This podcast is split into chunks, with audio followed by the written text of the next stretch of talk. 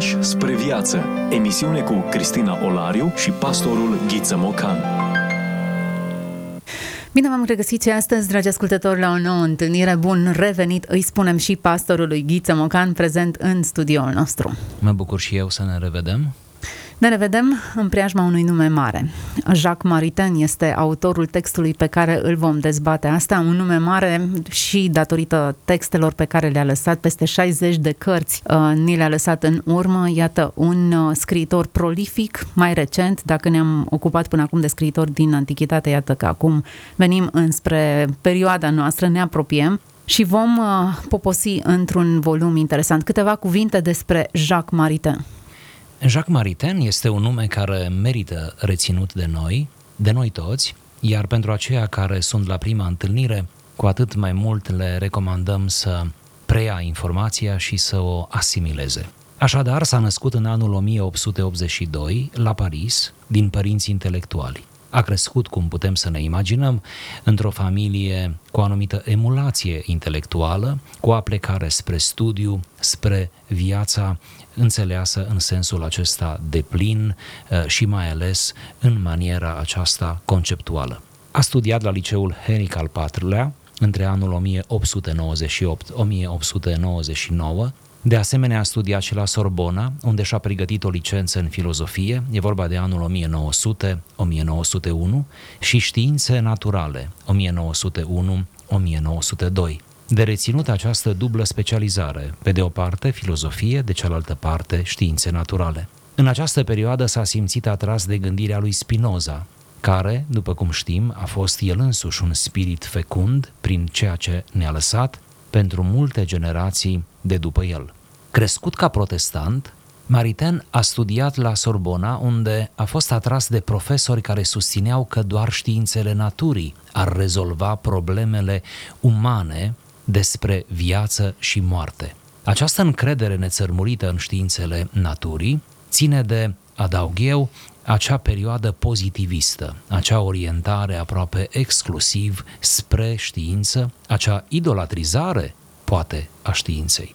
Acolo, la Sorbona, a cunoscut-o pe Raisa, o studentă rusă de origine evreiască, ea însăși în căutarea adevărului, iar între cei doi au început să se înfiri pe sentimente. Foarte interesant, împreună cu sentimentele uh, care începeau să-i lege, erau legați și în dezamăgire. Amândoi erau dezamăgiți de scientismul Sorbonei, așa că au început să participe la prelegeri ale filozofului Henri Bergson, un filozof care merită și el poate mai multă atenție, poate cândva vom uh, avea un dialog măcar despre el, de unde ei au încercat să observe, chiar au reușit să observe nevoia de absolut. Iar în 1906, la doi ani după căsătorie, se convertesc amândoi la catolicism. După ce a studiat biologia la Heidelberg între 1906-1908, Maritain a studiat tomismul la Paris și în 1913 a început să predea la Institutul Catolic, ocupând funcția de profesor de filozofie modernă. E vorba de intervalul 1914-1939. Din 1932 a predat anual la Institutul Pontifical de Studii Medievale din Toronto și a fost profesor invitat la Princeton între 41 și 42, dar și la Columbia între 1941-1944. S-a întors ca profesor de filozofie la Princeton între 1948-1960, după ce a servit ca ambasador francez la Vatican. E vorba de intervalul 1945-1948. În anul 1952, la 70 de ani, Maritain s-a retras de la Princeton, dar a continuat să conferențieze ca profesor emerit. După moartea sorei Raisei, adică după moartea Verei, cumnata lui, la Princeton, în decembrie 1959, Maritain s-a reîntors în Franța. În noiembrie 1960 s-a stins și soția lui Raisa, iar el s-a mutat la Toulouse, unde s-a decis să trăiască tot restul vieții într-un ordin religios catolic cunoscut ca și frații mici ai lui Isus. De-a lungul acestei perioade a scris o lucrare cu caracter autobiografic, însă în același timp o critică adusă reformelor post-Vatican II care a fost publicată, această lucrare, în anul 1966. În anul 1960 a intrat pe deplin în acest ordin monahal, iar la 28 aprilie 1973 s-a stins. Gândirea lui Maritain se bazează pe aristotelism și tomism. Desigur, nu vom intra în detalii. Trebuie să reținem că incorporează trăsături ale unor filozofi clasici și moderni, se bazează mult pe antropologie, sociologie și psihologie. Temele dominante din cele peste 60 de cărți pe care le-a scris includ afirmații că știința, filozofia, poezia și misticismul se numără printre multe moduri legitime de cunoaștere a realității, persoana individuală transcende comunitatea publică, legea naturală exprimă nu numai ceea ce este natural în lume, ci și ceea ce este cunoscut în mod natural de ființele umane, filozofia morală trebuie să țină seamă de alte ramuri ale cunoașterii umane, persoanele care au credințe diferite trebuie să coopereze la formarea și menținerea instituțiilor politice salutare. Am încercat, desigur, pe scurt și poate într-un ritm prea alert, să prezint aceste câteva noțiuni deopotrivă despre viața și gândirea acestui mare filozof creștin și subliniez creștin, Jacques Maritain. Frânturi de înțelepciune. Vorbim despre autori care nu au voie să fie uitați. Discuție cu pastorul Ghiță Mocanu. Ne oprim astăzi asupra unui volum din cele 60 pe care acestea le-a, le-a scris. Pentru o filozofie a istoriei este titlul acestui volum. Vom lectura un paragraf și sperăm să deschidem gustul spre lectură a tuturor celor care ne urmăresc. Dacă am deschis gustul spre lectură, atunci trebuie să știe ascultătorii noștri că peste 10 cărți de ale lui s-au tradus în românește.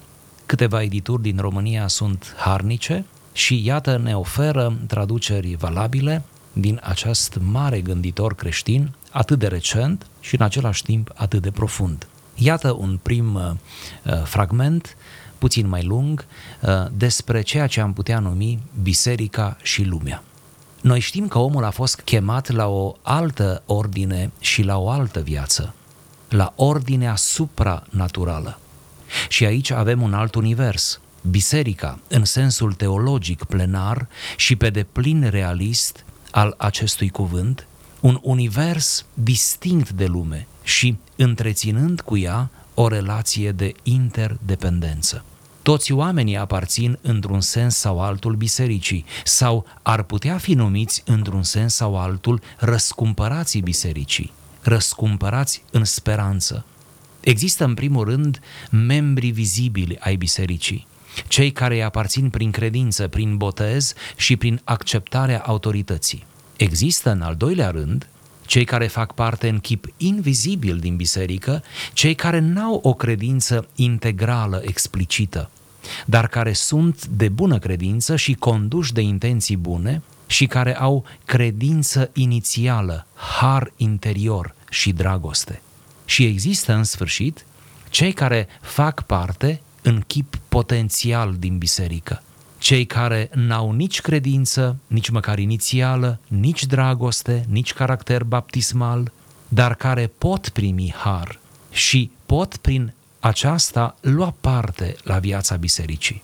Prin urmare, universul bisericii, al trupului mistic al lui Hristos sau al împărăției lui Dumnezeu, are cel puțin potențial aceeași întindere ca și lumea dar este un univers supranatural care trăiește pe baza harului și dragostei și al cărui cap este Hristos. Scopul său este scopul supranatural, Dumnezeu și participarea efectivă la viața lui Dumnezeu. Iar răului nu-i revine nicio parte din el, diavolului nu-i revine nicio parte din el. Lumea nu poate fi neutră în raport cu împărăția lui Dumnezeu. Fie aspiră la ea și e însuflețită de ea, fie o combate. Cu alte cuvinte, relația lumii cu Universul Harului este sau o relație de uniune și incluziune, sau o relație de separare și conflict. Cele două tipuri de relație despre care am vorbit, dintre lume și împărăție, au loc în același timp. În măsura în care lumea se separă de împărăția lui Dumnezeu și îi urmează propriului drum către prințul lumii acesteia, avem prima serie de afirmații, remarcele peiorative referitoare la lume, în cele din urmă condamnată. În măsura în care lumea este impregnată de influențele vitale ale împărăției, îmbrățișată și învăluită de ea și antrenată în mișcarea ei, avem afirmațiile care vorbesc despre salvarea lumii. Ea este salvată pentru viața veșnică, dar nu luată separat, este salvată pentru viața veșnică luată împreună cu împărăția și în împărăție. Și atunci când ea va fi revelată în starea sa finală de salvare supranaturală, asta se va întâmpla dincolo de timp și dincolo de istorie și dincolo de lumea prezentă, dincolo de hic mundus, pe noul pământ și sub noile ceruri, care nu vor fi decât una cu împărăția lui Dumnezeu în triumf și slavă. E bine să ne oprim din când în când, să descoperim sensuri noi, lecturi adânci și să ne lăsăm inspirați. Iată ce sursă de inspirație am găsit de data aceasta în gândirea franceză, un uh, filozof francez care ne invită să decantăm lucrurile, să medităm puțin la biserică și lume dintr-o prismă diferită. Sub lupa lui așezate lucrurile, încercăm să ridicăm întrebări, să găsim răspunsuri. Aș încerca să fac o sinteză, să ofer o idee, cred eu, cuprinzătoare a tot ceea ce am citit, pentru că Cumva această lectură, sigur, are uh, așa un iz un pic filozofic, cum ișa de bine lui Jacques Maritain. Ce vrea să spună el aici? Vrea să spună că biserica cu B mare este mai mult decât vedem noi în comunitatea locală căreia îi aparținem. Ne invită cumva să vedem biserica în integralitatea ei, într-o manieră plenară. Ba chiar mai mult, sugerează cumva o contopire a noțiunii de biserică în raport cu noțiunea de împărăția lui Dumnezeu. Acum, noi știm că teologic vorbind, biserica este parte din împărăția lui Dumnezeu și că împărăția lui Dumnezeu precedă biserica și va urma bisericii. Biserica este pentru un interval determinat de timp între cinzecime și parusie, pe când împărăția lui Dumnezeu este iată veșnică precum este Dumnezeu. Însă ceea ce face filozoful creștin aici este să ne ajute, și e un exercițiu de care cred că avem nevoie din când în când, să vedem biserică și acolo unde deocamdată nu este biserică. De aici împărțirea în cele trei categorii, adică acei creștini pe care îi vedem în comunitățile noastre, care asumă viața de credință, acei creștini care nu vin la biserică de obicei, deci sunt creștinii nebisericoși, dar care sunt pătrunși de valorile creștine și trăiesc în conformitate cu acestea, dar, repet, nu activează, nu sunt militanți în zona aceasta a bisericii, și apoi e vorba de biserica potențială, cum uh, numește el, acea biserică sau acei răscumpărați în speranță, în nădejde, care deocamdată nu sunt nici cu inima, nici cu participarea în biserică, dar la modul potențial, oricând ei pot să fie atinși de harul mântuitor și apoi să ia o decizie în direcția includerii lor în biserică.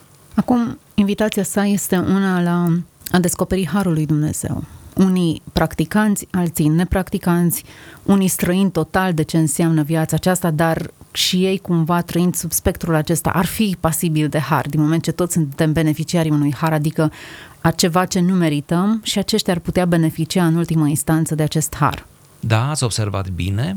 Cred că autorul încearcă să tragă un semnal de alarmă și cumva pare a ne spune atenție la reducționism, atenție la autolimitare, atenție la un discurs supraconfesional, atenție nu cumva să credeți, nici măcar pentru o clipă, că realitatea spirituală a lumii în care trăim se rezumă doar la experiențele noastre, doar la cadrul confesional sau local în care noi ne mișcăm. Admitem că avem nevoie, cum ar veni, de această uh, oprire în loc, de acest semnal de alarmă, așa cum îl numeam. Aș mai adăuga ceva. Din biografia lui Jacques Maritain, deși el a devenit catolic și a fost un catolic practicant care și-a iubit mult biserica și a respectat autoritatea bisericească, deși a făcut servicii directe și indirecte catolicismului secolului 20. Totuși, acest mare gânditor n-a precupețit niciun efort atunci când a fost vorba să atragă atenția că există mai mult creștinism decât uh, înțelege uneori un catolic tributar propriei confesiuni. Că mereu ușile trebuie lăsate deschise, că există experiențe mistice, autentice, în afara spațiului ecleziologic, catolic în cazul acesta. Noi fiecare putem să aplicăm confesiunii în care ne aflăm. E interesant cum el chiar și în anumite scrieri în care critică anumite elemente din catolicism și a luat această cutezanță și a făcut-o cu foarte mult respect, fără patimă, el arată că o închidere a catolicismului, da? o, o restrângere în sine, un mesaj radical din partea unei biserici de o asemenea amploare istorică, nu? Uh, un mesaj radical este complet dezavantajos pentru uh, misiunea bisericii, pentru ceea ce Hristos a lăsat să fie biserica. Deci, vedeți, interesantă această perspectivă, această lăsare a ușilor deschise spre realități pe care noi nu le putem trăi neapărat cu toții, pe care nici măcar nu le putem înțelege, dar unde se află uneori chiar lucrarea Harului lui Dumnezeu. Așadar, în viziunea sa, biserica are potențial cât lumea. Dacă e să, să-l cităm pe Mântuitorul Hristos, calea este largă, mulți sunt chemați. Chemarea e universală, nu e selectivă doar în dreptul unora. Prin urmare, toți sunt potențial beneficiare ai acestui har. Univers spiritual numește biserica, care trăiește pe baza harului, al cărui cap este Hristos, și scopul bisericii este un scop supranatural, participarea efectivă la viața lui Dumnezeu. Am pomenit destul de des noțiunea de catolicism. Se cade să pomenim și biserica soră, să zic așa, biserica ortodoxă, spațiul răsăritian, pentru că acestea două, sigur, sunt ceea ce noi numim de obicei bisericile istorice. Și în răsărit este la fel. Conceptul acesta a fost dezvoltat bunăoară în Imperiul Bizantin și noțiunea sună aici ceva de genul biserica este chemată să îmbisericească lumea, să cuprindă cât mai mult din lumea de azi și din toate timpurile sub umbrela ei, sub influența ei. Și biserica își extinde aripile asupra lumii la maximum și cuprinde cât mai mult. Evident că în această cuprindere, în această permanentă tendință de înbisericire, deopotrivă exprimată și în catolicism și în ortodoxie. Evident că uh, în această cuprindere sunt luate uneori sub aripi sau intră sub acele aripi sau ca într-o mreajă tot felul de pești și sub aripile acelea uriașe intră tot felul de elemente, unele nu creștine neapărat și unele nu neapărat um, profitabile, nu neapărat autentice. Evident că există niște riscuri la o asemenea prezentare a, a, a creștinismului, această paradigmă, evident, dar cine operează așa își asumă aceste riscuri. Pe de altă parte, nici extrema cealaltă nu este de dorit, în care să ne restrângem atât de mult, încât aproape nimeni să nu mai încapă în biserică. Acum, în procesul acesta de incluziune și detașare, eu văd intenția autorului de a include pe toți, practicanți, nepracticanți, cei pe drum în, înspre har, care ar putea fi mântuiți și ei, și singura departajare evidentă este cea de diavol și de cel rău. În rest, ceilalți, de oriunde ar fi, sunt potențial biserică, ar putea deveni biserică. El împarte, așa este, lumea în două și mă refer aici la lumea spirituală. Pe de o parte, realitatea bisericii, de cealaltă parte, realitatea diavolului și a răului. El nu mai lasă loc pentru a treia variantă, pe care să o numească lume sau creștini nepracticanți sau așa mai departe. Această împărțire, sigur că Uh, poate suferi tot felul de comentarii, dar ea este în principiu interesantă. Ea este de fapt mai aproape de inima oricăruia dintre noi când avem o gândire matură și uh, o gândire uh, atentă la nevoile semenilor noștri. Haideți să reducem la scara vieții noastre. Toți avem în familia lărgită personaje da? oameni minunați la care ținem, cu care ne înrudim și care unii dintre ei uh, n-au nicio treabă cu biserica. Unii n-au nicio treabă cu valorile creștine, care trăiesc deocamdată pur și simplu așa cum le dictează propriile instincte. Ba chiar aș spune că aceste trei categorii nu, de oameni îi avem toți în neamul nostru, fiecare în neamul lui. Sigur că ne uităm cu mai mult drag și cu mai multă credibilitate la cei care din neamul nostru se duc la biserică, la cei consecvenți cu ei înșiși, cu crezul lor, la cei care aparțin unei comunități. Ne uităm de asemenea cu drag la cei care țin uh, la valorile creștine, chiar dacă nu sunt bisericoși și poate ne uităm cu oarecare suspiciune la ceilalți, dar în, în definitiv nu e așa că toți sunt ai noștri, nu e așa că ne înrudim cu toți, nu e așa că la întruniri ale familiei lărgite cu diferite ocazii, toți stăm la aceeași masă? Imaginea mi se pare comparativă, sigur, redusă, iată, la viața fiecăruia dintre noi. De ce nu am putea privi lucrurile cu aceeași relaxare și când este vorba de dimensiunea aceasta maximală, dacă vreți, a bisericii? Dacă ar fi să ne punem în locul lui Dumnezeu, cât uși de puțin, atât cât putem, dacă am încercat să privim prin ochii lui Dumnezeu, oare nu cu speranță și cu dragoste privește Hristos, inclusiv spre cei care sunt departe acum? Oare textele Noului Testament nu ne vorbesc despre această ușă a Harului mereu deschisă pentru ca oricine să poată intra pe ea? Prin asta nu vreau să spun că trebuie să amestecăm păcatul cu neprihănirea, nu vreau să spun că nu contează dacă mergi sau nu la biserică, nici vorbă. Aici e vorba de o atitudine pur și simplu interioară.